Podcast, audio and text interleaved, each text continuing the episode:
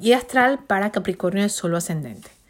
Esta semana pues ya estamos en marzo y marzo trae muchos movimientos, muchos, muchos cambios y quiero hablarte un poquito de ellos, específicamente esta semana que tenemos varios eventos. El más importante sin duda es la entrada de Urano en un signo de tierra que es Tauro. Urano en Tauro va, va a traerte, va a aspectarte muchísimo porque eres otro signo de tierra como Tauro. Esto va a traer mucho crecimiento, y mucha evolución. Urano es el revolucionario evolucionario, todo lo que toca lo revoluciona.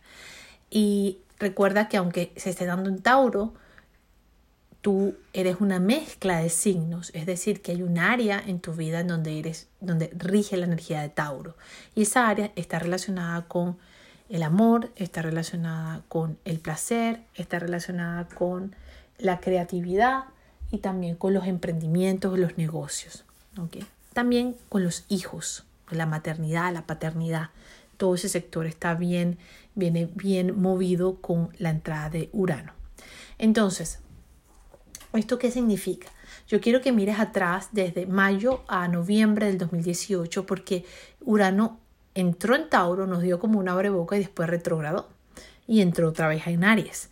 Pero eso que viviste de mayo a noviembre trae un poquito de lo que, de lo que mm, Urano va a hacer en, en, nosotros y lo que va a traer por los próximos siete años, porque va a estar siete años en este signo.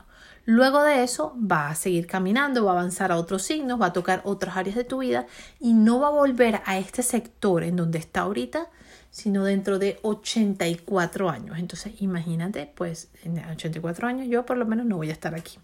Así que Así que hay que aprovecharlo completamente. Mucha gente me pregunta, ¿Urano en Tauro es bueno o malo? Mira, Urano es un planeta impredecible. No es bueno o es malo. Bueno, obviamente todos los planetas son conciencias de luz que nos aportan y que nos ayudan en nuestro proceso de evolución. Los planetas no nos hacen nada. No es que el planeta vino a hacerme algo malo. Eso no, eso no existe. El planeta simplemente crea presión externa para que tú eh, generes cambios internos y por eso es que hay que aprovecharlos. Entonces, ¿de qué se trata un poco esto? Te doy en, mis cuentas, en, en mis redes, puedes buscar más información de esto, pero Urano en Tauro lo que hace es eh, llevarte a un proceso, incomodarte, ¿ok? Romper lo seguro. Es decir, en esta zona que te dije, en la maternidad, como lo que te dije antes, el tema temas de amor, de relaciones, en tu vida sexual también, en tus negocios, en tu creatividad, en toda esa zona, en tus proyectos propios, eh, hay, algo, hay, hay algo en lo que de repente te estás quedando muy en tu zona segura y Urano viene a romper eso. ¿okay? Urano viene a que aprendas a relacionarte desde, con el, desde amor de una forma diferente, a que aprendas a conectarte de verdad con el corazón, a que aprendas a entregarte en tus relaciones de otra forma, a que em, vivas la maternidad desde otro lugar, a que de repente seas mamá. Urano puede traer, em, te puede traer una sorpresa porque es inesperado. O sea, que estás súper segura, ya tienes tu control perfecto y tú no, bueno, ya tengo, tengo uno o tengo dos, no voy a tener más, o definitivamente no quiero ser mamá, o lo, y, estés de repente anclada en algún miedo o y estás segura de que va a ser así y Urano, ¡pum! Viene un bebé. Crece la familia. ¿Por qué? Bueno, porque es un poco porque es un poco así, el, rompe, el rompe con lo que está establecido, con esa zona de seguridad en la, que, en la que estamos y nos invita a la evolución. Lo que sí te garantizo es que todo, absolutamente todo lo que traiga Urano en los próximos siete años va a ser para tu mayor bien. Esto no, no quiere decir que sean cosas, obviamente todo depende de la percepción de cada uno. A lo mejor estás en una relación, esa relación termina, finaliza. ¿Por qué?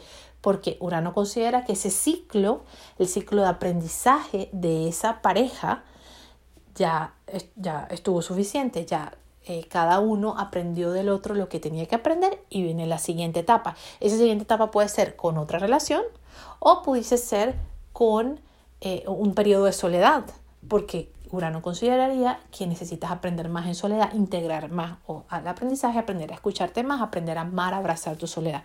Todo depende, ¿no? Todo depende de lo que tengas que vivir. Urano es un poco, como te digo, es sorpresa y es impredecible. Pero también él rompe las barreras del espacio-tiempo. Va fuera de lo convencional, fuera de lo que está, de lo marcado, de lo pautado. Es la voluntad de, entender más allá, fuera de los límites, ¿no?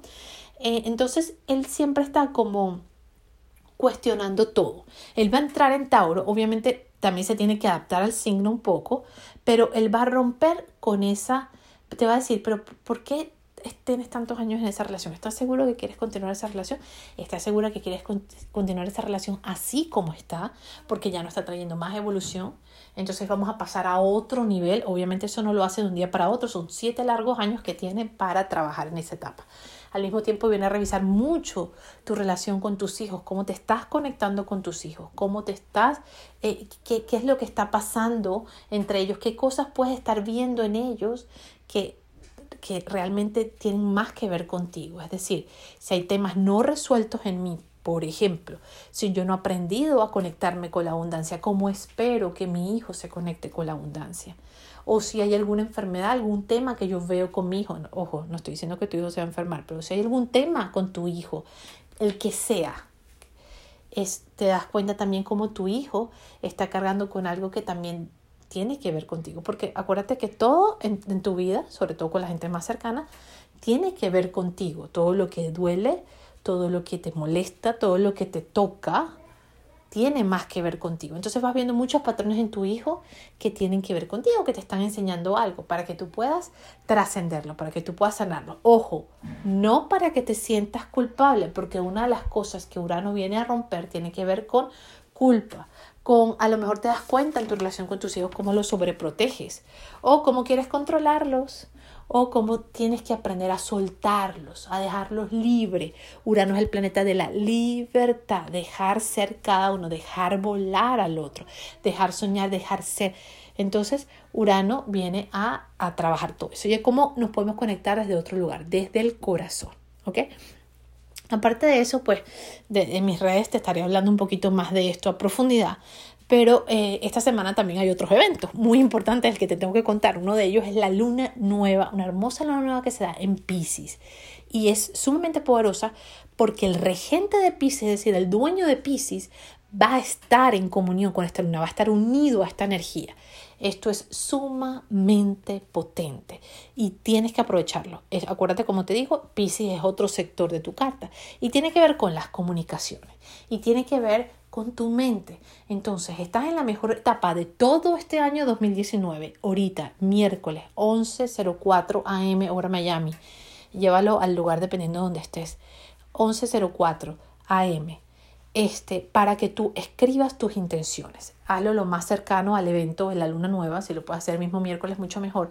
Siéntate unos minutos, haz una meditación como tú quieres hacerla, como tú la sientas hacer, este, y escribe tus intenciones. Estas intenciones están relacionadas con tus sueños. Neptuno está diciéndonos que aquello que tanto deseamos, aquello que, que, que realmente es como un deseo del alma, que es ese sueño que tenemos todos, puede ser realidad si trabajamos por él.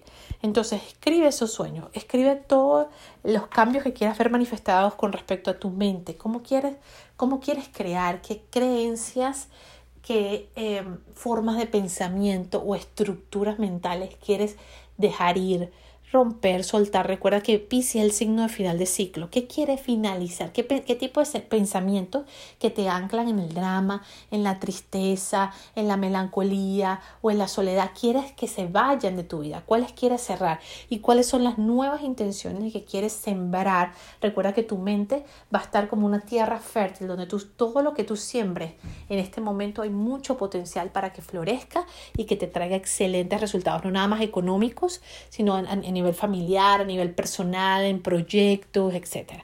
Venus está en Acuario, trayéndote mucha suerte en temas de dinero, así que tienes que aprovecharlo. Y Mercurio retrograda esta semana también. Voy a estar hablando más de eso en mis redes. Mercurio retrograda es un momento de revisar, revisar qué patrones mentales, revisar la forma en la que te estás comunicando con los demás. ¿Por qué? Porque puedes estar siendo muy duro, porque puedes no te estar teniendo filtro, porque puedes estar comunicándote desde el juicio, desde la crítica. Es momento de conectarnos desde el amor y Mercurio te va a ayudar a revisar todo eso. Cuidado con malos entendidos, asegúrate de que el otro esté entendiendo el mensaje que le quieres dar. Bendiciones astrales para todos y que tengan una hermosísima semana.